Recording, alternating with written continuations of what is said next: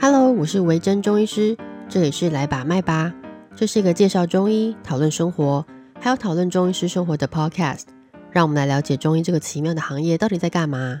这集我们来聊聊过年常见的一些肠胃道症状。过年的时候啊，放长假是一件很开心的事情，没有错。但是其实也会有很多来自于家庭的压力，或者是一些某些习俗上的压力。在这段期间呢，我觉得比较常发生的是。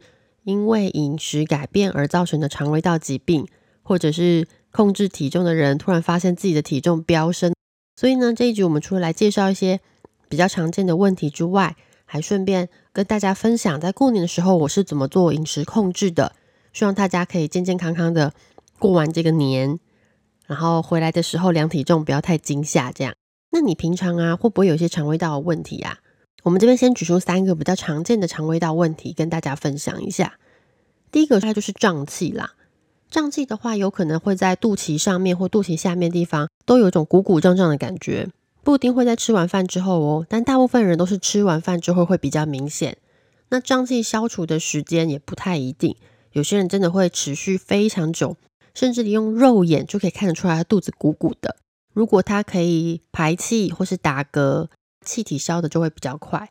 这个时候，如果你去敲敲他的肚子，还会发出咚咚咚像鼓的声音，这样，这就是胀气。那第二种比较常见的，大概就是胃酸、胃酸逆流。想必你一定看过电视广告，就是有一个那个什么灰球心。好，就是说呢，有些人呢在胃酸比较严重的时候，他会真的出现一些胃酸上逆的问题，就是突然一口胃酸就涌到喉咙间这种。大部分没有这么严重的人，可能只会出现一些他觉得喉咙酸酸的，或者是卡卡的，有好像有痰一直黏在喉咙，但清不太出来，也吐不掉。喉咙呢，这种异物感呢，可能会持续很久，或是时好时坏。有些人则是会觉得胸口闷闷的，或是有灼热感，其实都是胃食道逆流的症状。第三常见大概就是便秘了。其实现在有便秘问题的人很多。呃，大家的排便习惯变得比较不固定，这会跟我们的饮水量啊、生活习惯啊，甚至压力都会有点关系。我们认为的正常排便啊，大概是一天排一到两次，然后便便的形状是漂亮的这样。那假设你都没有达到这个标准，那甚至有些人很夸张啊，可能三四天才上一次这种，那真的就是有一点便秘的状况。便秘呢，很容易在过年的时候变得更加厉害。一来是因为出去玩、放假。作息改变，或者是你回老家在不熟悉的环境，接下来饮食习惯也改变，你甚至连饮水的习惯也都有点改变，所以连排便呢都变得没有这么顺畅啦。不管是胀气啊、胃酸啊，或是便秘啊，其实跟过年吃东西的状况会有很大的关系。过年会出现很多很多平常不容易吃到的食物，你知道年节这个气氛嘛，以及那些食物其实都很好吃，你就会忍不住多吃一点。例如说。寸枣，哎，我特别举出这个，是因为我很喜欢这个食物。但平常好像不太容易吃到它，但过年一定会有。听起来很陌生，但你一定有看过。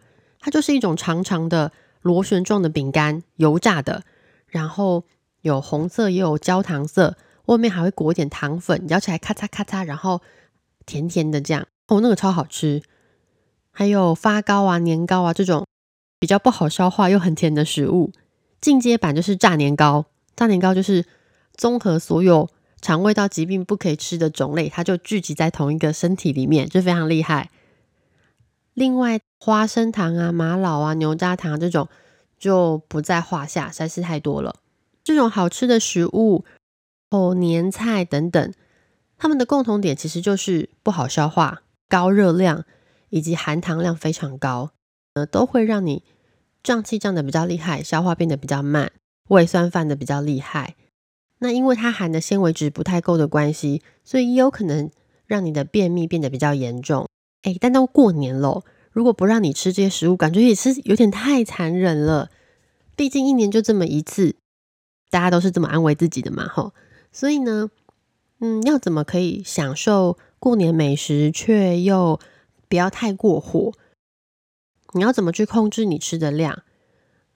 最简单的方法啊，我会建议你使用你自己的拳头当做标准。拳头你知道有大有小嘛，跟你的体型有关。假设呢，你的身形比较小，你的拳头势必就比较小。好，也是有反例，不过我们不要管这种奇怪的例子。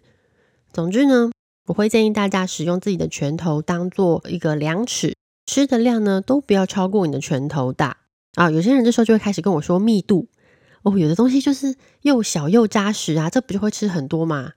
好，你也知道密度这件事情，那你自己可以斟酌嘛。所谓使用拳头当个量呢，在你毫无限制的吃下很多食物。跟以及有个东西在时时提醒你说我不能吃太多，中间拳头是一个比较方便的工具，所以我会建议大家呢，在吃这种零食的时候呢，挑选种类，就是说一天可能不要超过三种。那接下来呢，量的部分呢，就使用你的拳头当标准，一天不要超过一个拳头多。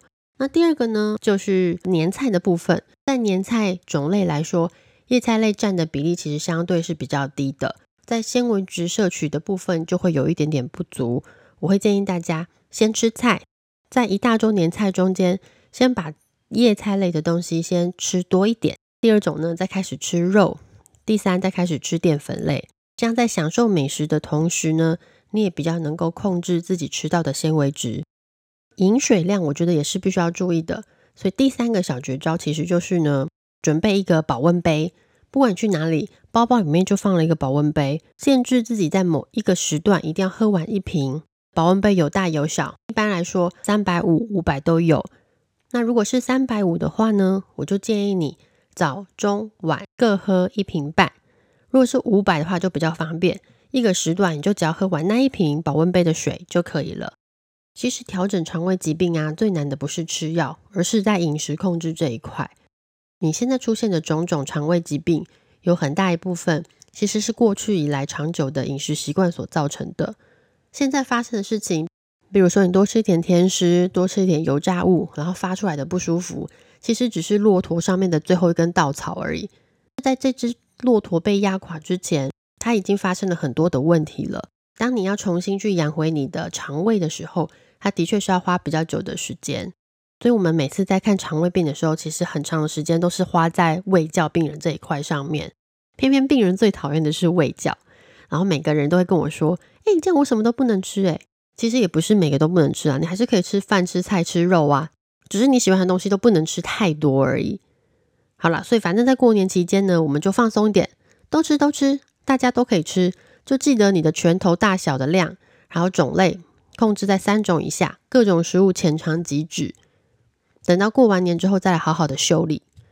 那哦，很多减重的病人呢，在过年的时候压力也会特别大啊，因为好吃的东西太多了嘛。然后呢，你可能又在进行某种饮食控制，或是你的减重医师告诉你说你这个不能吃，那个不能吃。然后亲戚长辈就在旁边说：“哈，干不要，不用啦，干嘛减肥？这么瘦了干嘛减肥？吃一点呐。”哦，这个压力真是有够大。好啦，我跟你说。其实过年就这一周，我建议你就吃吧，就像前面说的，有肠胃疾病的人，你是控制你饮食的量；那减重的病人，呃，同理可证，你就是控制饮食的量以及种类，但是你什么都可以吃，不要有负担。在过年的时候，我们保持的心态不是要瘦个一两公斤，而是不要胖就好，维持现状，剩下的等过完年再说。在心理压力很大的时候啊。其实身体的反应会变得比较激烈，我们不建议减重这件事情对你来说造成太大的负担，所以你就维持你可以接受的食量，剩下的等过完年之后再来调整就好。真的真的没有办法控制，最后一个小绝招就是调整你的进食时间啦。哦，不过我还有个小前提哦，这个建议呢是针对你的肠胃没有问题，而且呢你没有其他的慢性疾病。那你可以尝试看看，在过年期间做一个短暂的饮食一六八，在八个小时之内进食。八个小时就是说，也许你从中午十二点开始吃午餐，然后晚上八点吃最后一餐，接下来就休息，不要吃东西。根据研究啊，一六八可以维持你的血糖稳定。嗯，接下来在减重的患者身上呢，他们也有一定的效果。虽然它不能维持太久，但是在过年这种紧急时刻，我觉得一六八也是可以。派上用场的，那你就记得前面说的正常饮食，我们的一个拳头的原则，以及多喝水。如果你在做一六八进食的时候，身体有不舒服的话，那务必要停下来，或者要先询问你的医生哦。好啦，希望大家可以肠胃健康的度过新年假期。节目到了尾声，如果大家有什么问题，欢迎来追踪我的脸书粉丝团或是 IG，我会把名字留在下面资讯栏的地方。如果你是使用 Apple Podcast 的听众，也可以在 Podcast 这个 App 上面留言。谢谢你的收听，那我们就下次见喽！啊，对了，新年快乐哦！